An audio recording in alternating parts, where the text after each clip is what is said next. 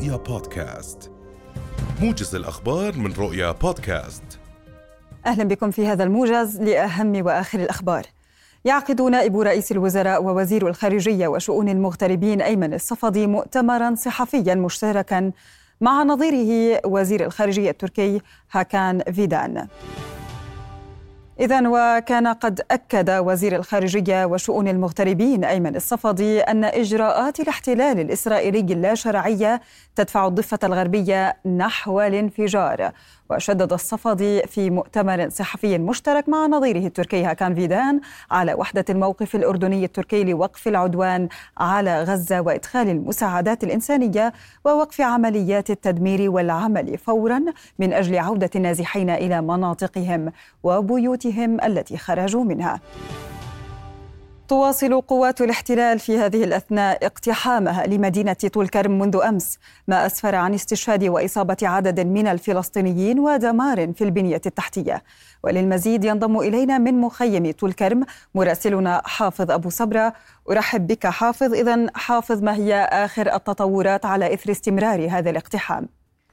نعم يعني يواصل الاحتلال عمليته العسكرية هنا في آه، مخيم طول كرم بالتحديد. هذه العملية التي توسعت في ساعات آه، ما قبل ظهر اليوم لتصل إلى مخيم دور شمس حيث أحدثت جرافات الاحتلال دمارا كبيرا هناك في آه، حارة المنشية. بالتحديد قبيل أن ينسحب الاحتلال منها وينتقل ليركز من عمله في هذه المواقع. بالتحديد هنا تواجد لمجموعة من آليات الاحتلال من بينها جرافة عسكرية تواصل آه، آه، تواجدها في هذا الموقع منذ بدء العملية العسكرية فجر آه، أمس فيما على الجهة المقابلة وعلى امتداد هذا الشارع تعمل قوات الاحتلال رفاه على عمليات تجريف للبنية التحتية سيما في الشارع الرئيس وصولا إلى عمق المدخل الرئيسي من المخيم حيث توغلت مجموعة من جرافات الاحتلال وتقوم بعمليات تجريف غير محدودة بحق البنية التحتية وجهات المحال التجارية والمنازل على امتداد المدخل الرئيسي الشارع المؤدي صوب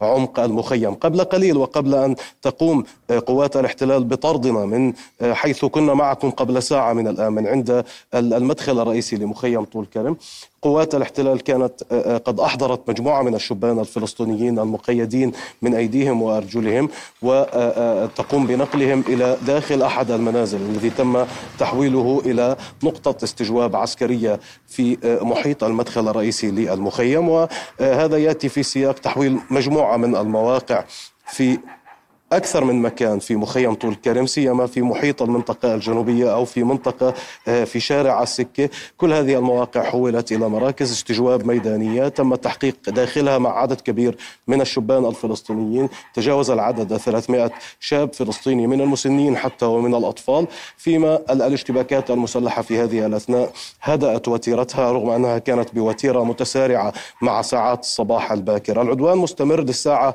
لربما الثلاثين. هذا يعني يعني أنه الاحتلال يرفع من وتيرة استهدافه للمناطق الفلسطينية من خلال الدفع بتعزيزات عسكرية أكثر وأكثر صوب عمق مخيمات شمال الضفة الغربية. اليوم العدوان يطال مخيم طول كرم لليوم الثاني على التوالي وهذه سمة في العدوانات الإسرائيلية والاجتياحات التي تطال المناطق الفلسطينية. نحن متواجدين عند هذا الشارع الرئيسي هذا الشارع الذي يصل المدخل الشرقي لمدينة طول كرم بوسط المدينة ويمر عبر يعني مساحة تزيد عن أربعة كيلومترات من المدخل الرئيسي لمخيم دور شمس ومن ثم للمدخل الرئيسي والمداخل الفرعية لمخيم طول كرم. يتواجد الجيش الإسرائيلي من خلال الجيبات والآليات العسكرية على امتداد هذا الشارع ويقوم بعمليات إعاقة لعمل وتنقلات مركبات الإسعاف الفلسطينية حتى في داخل مخيم طول كرم. منذ قليل رصدنا عمليات إعاقة لدخول إحدى المركبات مركبات التابعة للهلال الأحمر الفلسطيني والتي يعني وفقا لما حدثنا به أفرادها كانوا ذاهبين لانتشال جثمان الشهيد السابع الذي لم تعلن عنه بعد وزارة الصحة الفلسطينية والذي ارتقى في وقت متأخر من الليلة الماضية جراء استهدافه برصاصة قناص إسرائيلي في الرأس. حتى اللحظة كما قلت ستة شهداء وصلت إلى مستشفى الشهيد ثابت ثابت الحكومي فيما الشهيد السابع ما زال داخل مخيم طول كرم في انتظار السماح للطواقم الطبية من مركبات إسعاف الهلال الأحمر الفلسطيني بالوصول إلى هناك ونقل جثمانه إلى مستشفى الشهيد ثابت ثابت. حتى حتى اللحظة ليس واضحا إلى أين تتجه هذه العملية العسكرية وما مدى استمرارها على الأرض. في ظل عمل الآليات التابعة للاحتلال من جرافات عسكرية على تجريف البنية التحتية وتدمير منازل المواطنين وعمل الوحدات الراجلة على التنقل من منزل إلى آخر وطرد السكان الفلسطينيين من داخل منازلهم بعيدا عن المخيم.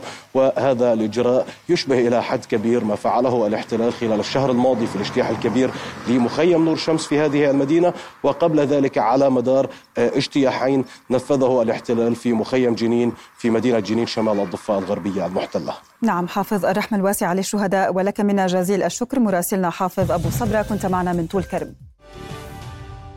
نهاية هذا الموجز في أمان الله.